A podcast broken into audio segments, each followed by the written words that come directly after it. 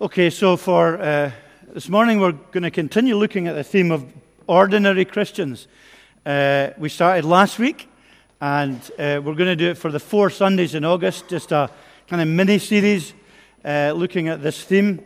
Uh, last week, we just looked at my life being ordinary. Uh, this week, my life is all unfulfilled. Then we're going to look at I, I have no gifts, and I'm a spiritual disappointment. My life's a spiritual disappointment. And um, Quite a number of people have said, You must have had a really rotten holiday, Derek, uh, coming back with this depressing theme. Um, but that's not really the case. I hope uh, it's not, although there have been many times in my life where I can resonate with these uh, particular uh, statements. But it is something that I am aware of both in my own heart and life and also in the lives of many of the Christians that uh, I will pastor uh, or speak to and or hear from. It's the testimony uh, of many of us. The, maybe the complaints, shall we say, of us as ordinary Christians. And today we're going to look at this thing My life is unfulfilled as a Christian. It's disappointing. Uh, it may be that I sense a bitterness against God because of that. I don't know uh, answered prayers, uh, uh lots of unanswered personal prayers uh, that we suspect uh, in our lives. Um, maybe the rottenness of our job. Our intimate relationships are poor. Uh, we have broken dreams. We've had lots of dreams as we were younger, and they seem to have been broken either our health or uh, our children or our family life or our lack of family life, our singleness or our, a marriage or a failed marriage. Uh, it, it may be lots of different things that make us feel this great sense of unfulfilled, lack of fulfillment spiritually in our lives. It's maybe not a typical theme for a congregation whose average age is, is much younger than mine. Uh, but it may be that already in your lives as young people, and maybe some of us as older people, sense that lack of fulfillment. And that might come out in your Christian life itself.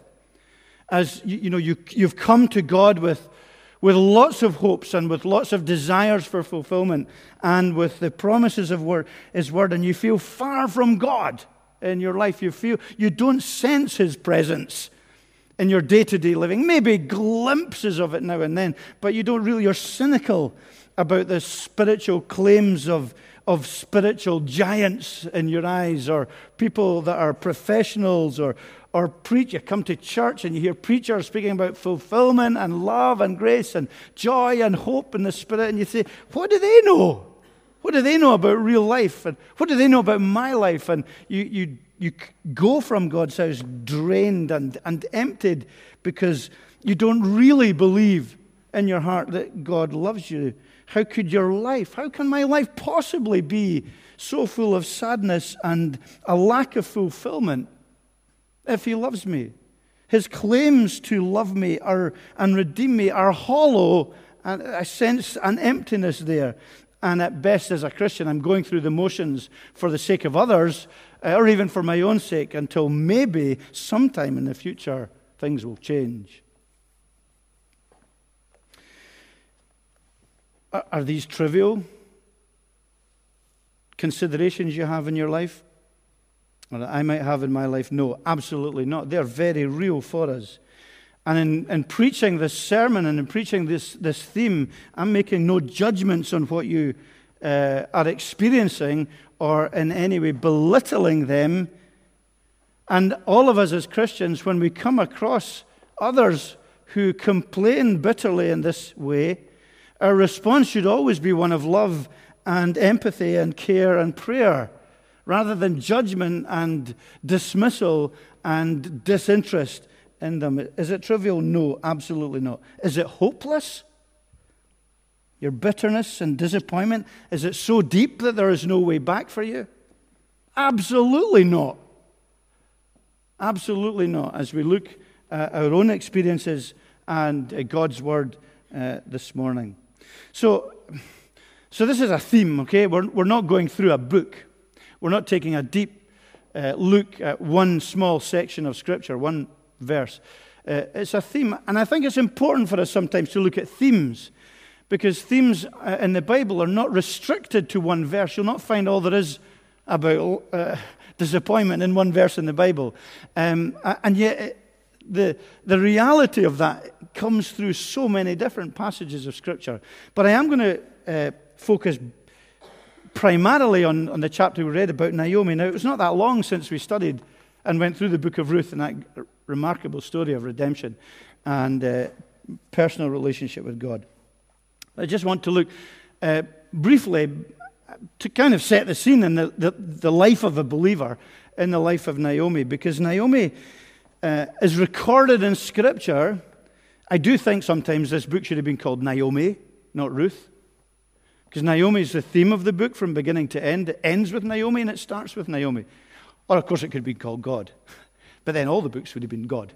And they wouldn't be able to choose which one to go to. So they're, they're differentiated. And this one's called Ruth. And we know the story, many of us, of Ruth. But Naomi, in this chapter, where we come to in this chapter, knows deep and dreadful sadness and disappointment in her, in her life and in her faith.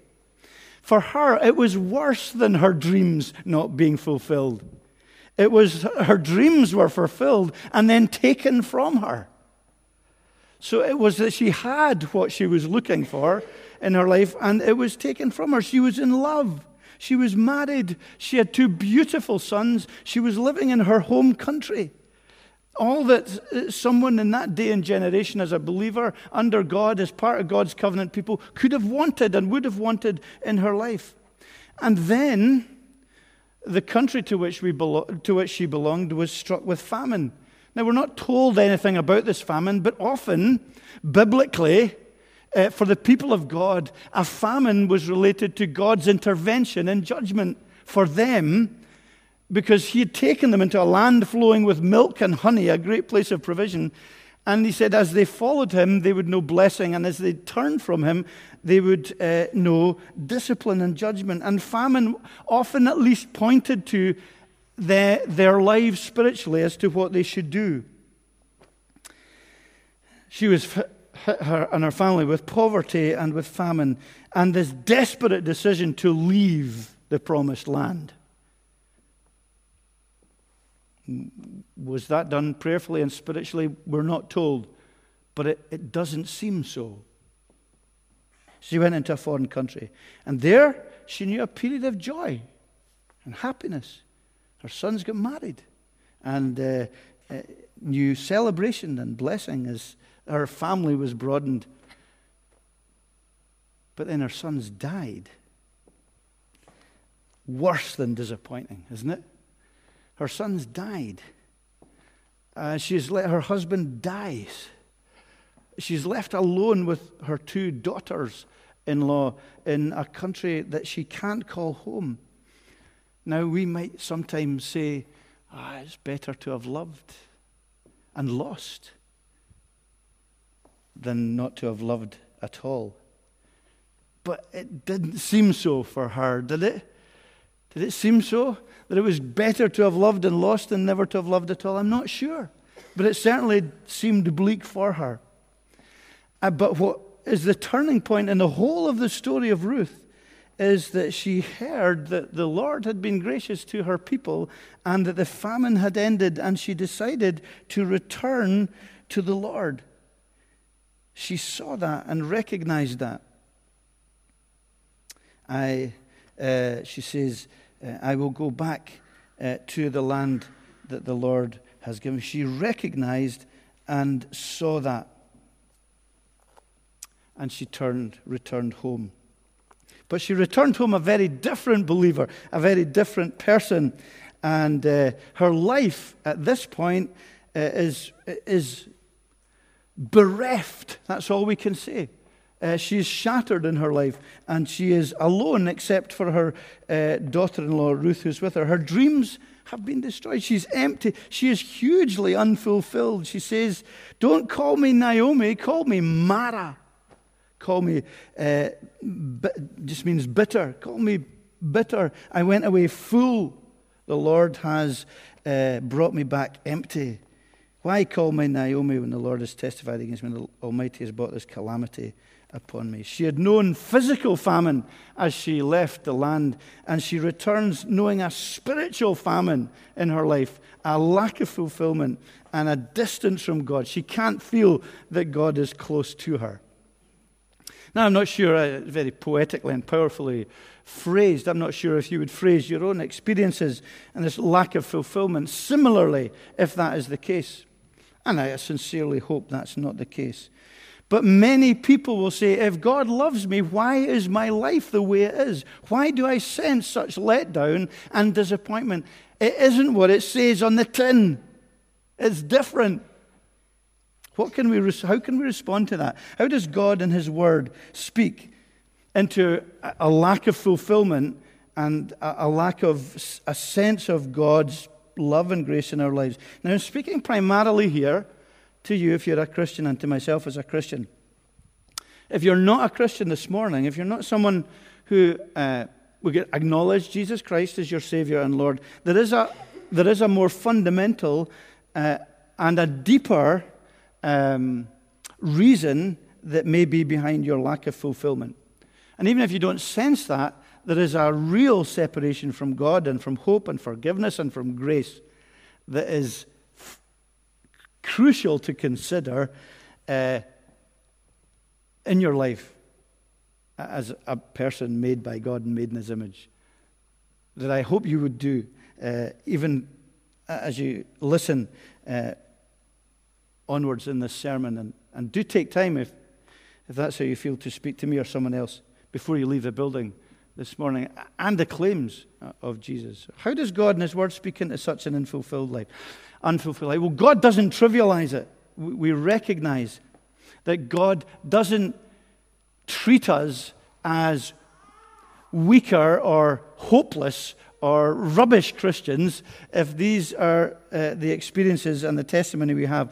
There's huge sections of Scripture devoted to these issues, and we mustn't forget that. There are huge sections of Scripture. There's a whole book devoted to it, the book of Job, the great, one of the greatest books of the Bible that we, we, we took time to look at ourselves not that long ago. It's the theme of many of the Psalms, one of which we sung today. It's the recorded experience of so many believers. We don't have in Scripture uh, uh, the testimony of, of lots of supersonic Christians, uh, supersonic believers who know no un, uh, lack of fulfillment and who only know blessing and success and uh, uh, glorious living in their lives. It's the theme of so much of the Bible. God doesn't trivialize it, nor, nor should we. Remember, if if you remember anything about the book of Job, remember uh, the way God spoke to the, Job's comforters, the people that were supposed to be channeling him to, back towards God. He absolutely thrashed them. He thrashed them for their lack of compassion and their lack of grace and their lack of understanding. He reminded them that Job was innocent, and he said, he he placed God as the one who would intercede on their behalf. Uh, and there's a, just a stinging rebuke for the kind of casual, careless shrugging off of Job's complaints by his comforters. Uh, oh, you just lack faith. Uh, you don't understand. Uh, and throwing kind of Bible truisms at him thoughtlessly. And you know, for you and for I, if that's what we're going to do, God will thrash us in, the sense that he'll not really use us uh, in comforting or counseling or helping others who are struggling. Throwing aimless Bible verses uh, at people will not really be the answer. And uh, shrugging off their complaints, uh, exposing their weakness and priding ourselves in our faith and strength is not really uh, how God uh, deals with it.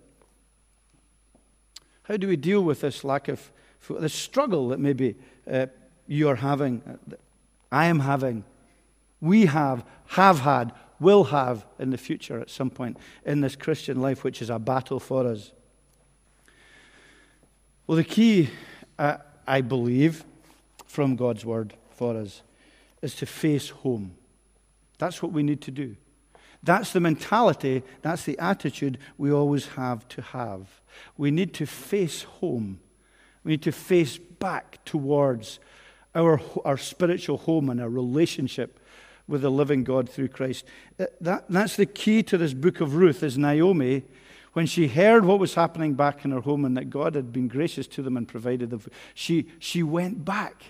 She went back empty. She went back with lots of complaints. She went back not knowing what lay ahead for her, but she returned to the one place that she could go. Now, I'm not suggesting here, and please be aware of this, I'm not suggesting that the lack of fulfillment you may experience or the great disappointment is always going to be as a result of rebellion or sin in your life. That's clearly not the case. Jesus taught against that when he was speaking about the Tower of Siloam and the fact that many people had been killed. And uh, his disciples asked him, you know, what had they done wrong? Wh- whose sin was it that caused this? And Jesus said, no, uh, they're no more guilty than anyone else unless you too repent. Uh, uh that was the significance. Uh, these things happen, and it needn't be uh, deliberately as a result of us turning away from God. However, there may be a direct link between the lack of fulfillment in your life, your distance from God, and your life in rebellion and disobedience to Him. That may have been the case with Naomi as they left the promised land when they were never commanded to leave the promised land, to look for their help uh, in another country rather from the living God. But it's certainly the case with the prodigal, isn't it? The prodigal who left his father's home and wanted just to sow his wild oats and live exactly as he wanted until he was brought to that place where he faced his father and faced home and the love of home and the acceptance of home. So it may be, may be in this great disappointment of your Christian life that you need to look for the living God to search your heart. And to, I need to search my heart and be open to being convicted of wrongdoing in a lifestyle or in a way of thinking. It may be we've been unconscious of it up till this point. It may be that we are deliberately choosing to live in a way that is in contradiction to our relationship with the living God and in a sinful way. It's a great thing to own our own failures. That's a great thing for a Christian to do. We can just own our own mistakes. We don't need to be afraid of them. We don't need to hide them. We can't hide them. We need to just own them and confess them before the living God and turn to Him because He's our Father and He loves you and He loves us. He has given Himself for us on the cross. He has died for our sins. And he, he's, he, he's looking for that return. He's looking simply for us to own our failures and give them to Him and be forgiven and to be cleansed.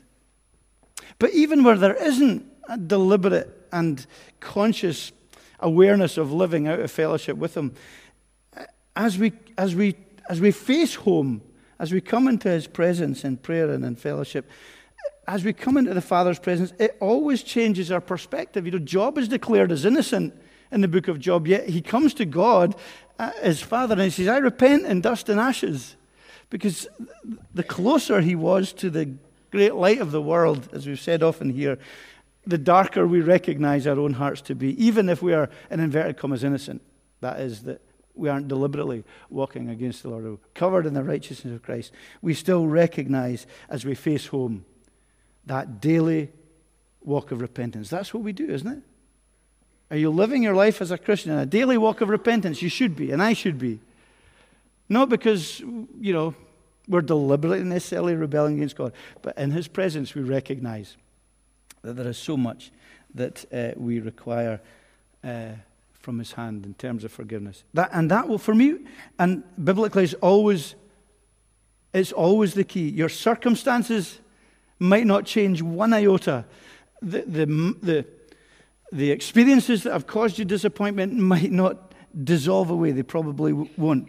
But take your disappointment and your emptiness to the living God and complain to Him, as the psalmist does, and as Job did, and as we're given license to do biblically. Take them and experience His grace and experience His love and experience the beauty of His not rejecting you and not dismissing your complaints. You have. We have to, on a daily basis, be going back to Him. Whatever your feelings, your doubts, your misgivings about his love and his commitment and what he has done, go back to the place where you first experienced his grace. Bow your knee at the foot of Calvary and go back there. Go back to the, the people uh, who are Jesus' people Go back to the Bible, go back to worship, go back to the secret place, go back to these times of corporate worship, uh, and stay there. You know, the great thing I can say today I don't know the answers.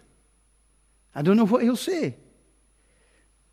And I can't ex- give you any hint of what that experience might be, but it's the only place as a servant of the living God that I can turn you to because it's the only place of life and hope, and because there is no alternative. That's the reality. There is no alternative for us, the author of life and the author of salvation.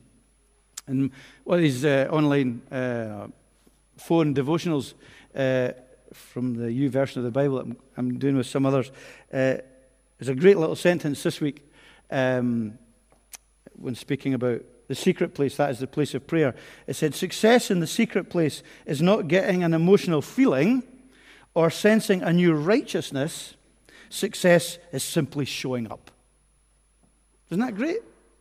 And that's what I'm saying. I'm saying success is simply showing up. It's simply going into God's presence and leaving God to provide the answers and recognize Him in our life. The easiest thing for us to do is to say, famine, run away from God. Naomi, famine, run away from God. Run away from the land that's supposed to flow with milk and honey. Run away. And it's the easiest thing for us to do in our lives in disappointment. Run out, turn our backs on God. God can't exist. God doesn't love me. God isn't fulfilling his promises. And we turn our backs.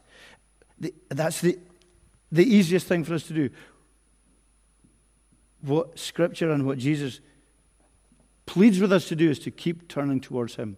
Keep looking to Him. Keep relying on Him and allow Him to transform your experiences because then we will see things differently.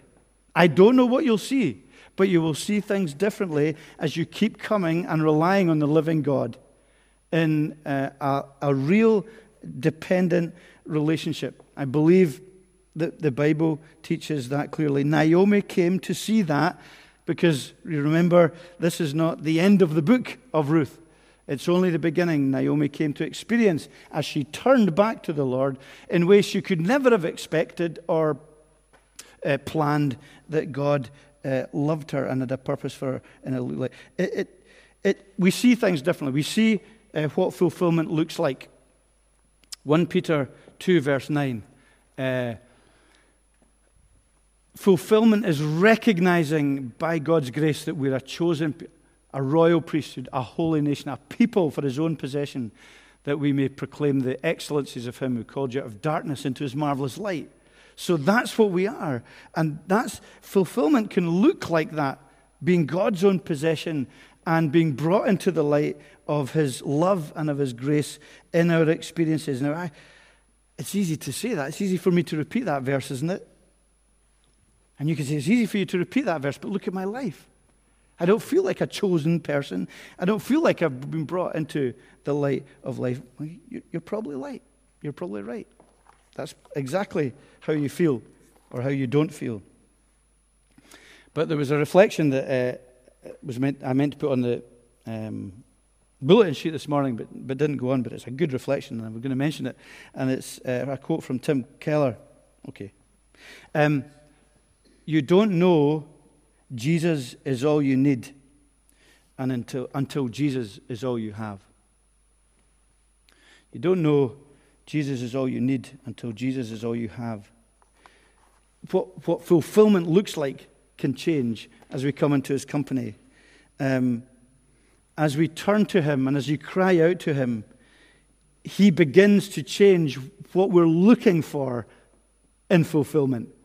He begins to change our desires so that they look differently, and fulfillment becomes something different. And I think we see the future, therefore, differently as well. You know, you've come to church today. Maybe you feel like this. Maybe you felt like this. Maybe you do feel specifically like this today. And I'm saying, well, it's not the end of your life story.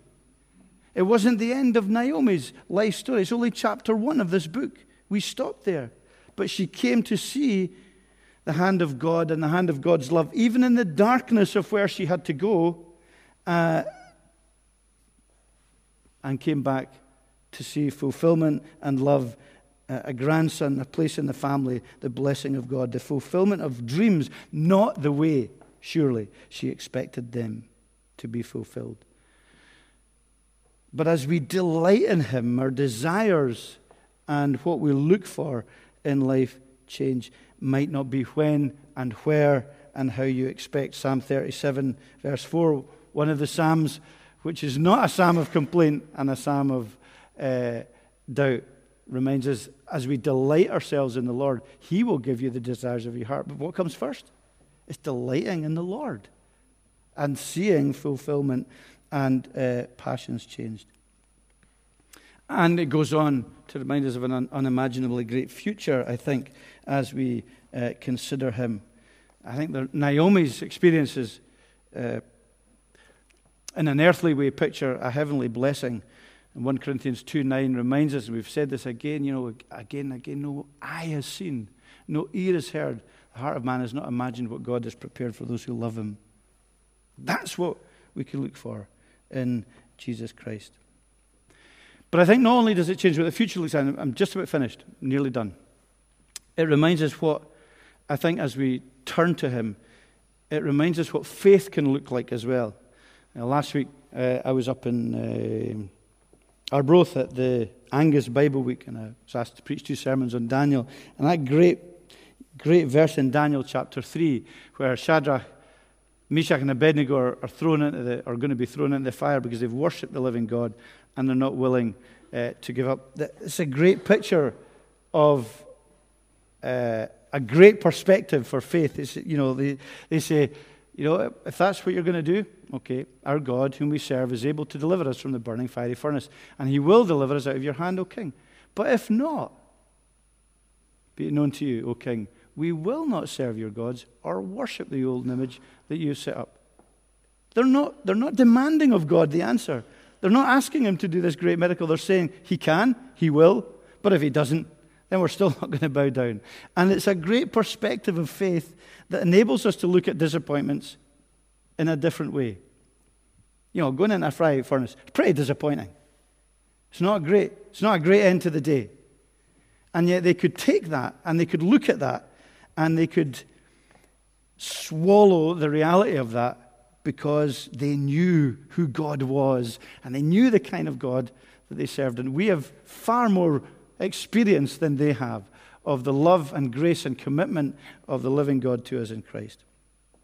And lastly, also, it changes, I think, what suffering and what we regard as a lack of fulfillment looks like. 2 Corinthians 4 For this light momentary affliction is preparing us an eternal way of glory beyond all comparison. It's a, a, perspective and, and a reality that doesn't belittle or demean suffering as if it's insignificant. It reminds us, it remains unwelcome. Uh, it's a reminder of the brokenness in which we live, the spiritual opposition we face, the internal struggles, and the reality of exile. But suffering does not disprove his love for us. And the lack of fulfillment that leads us to suffer spiritually is not an evidence that He doesn't love and care and save us from uh, death and from eternal separation from Him. It's the truth of a thousand texts of Scripture.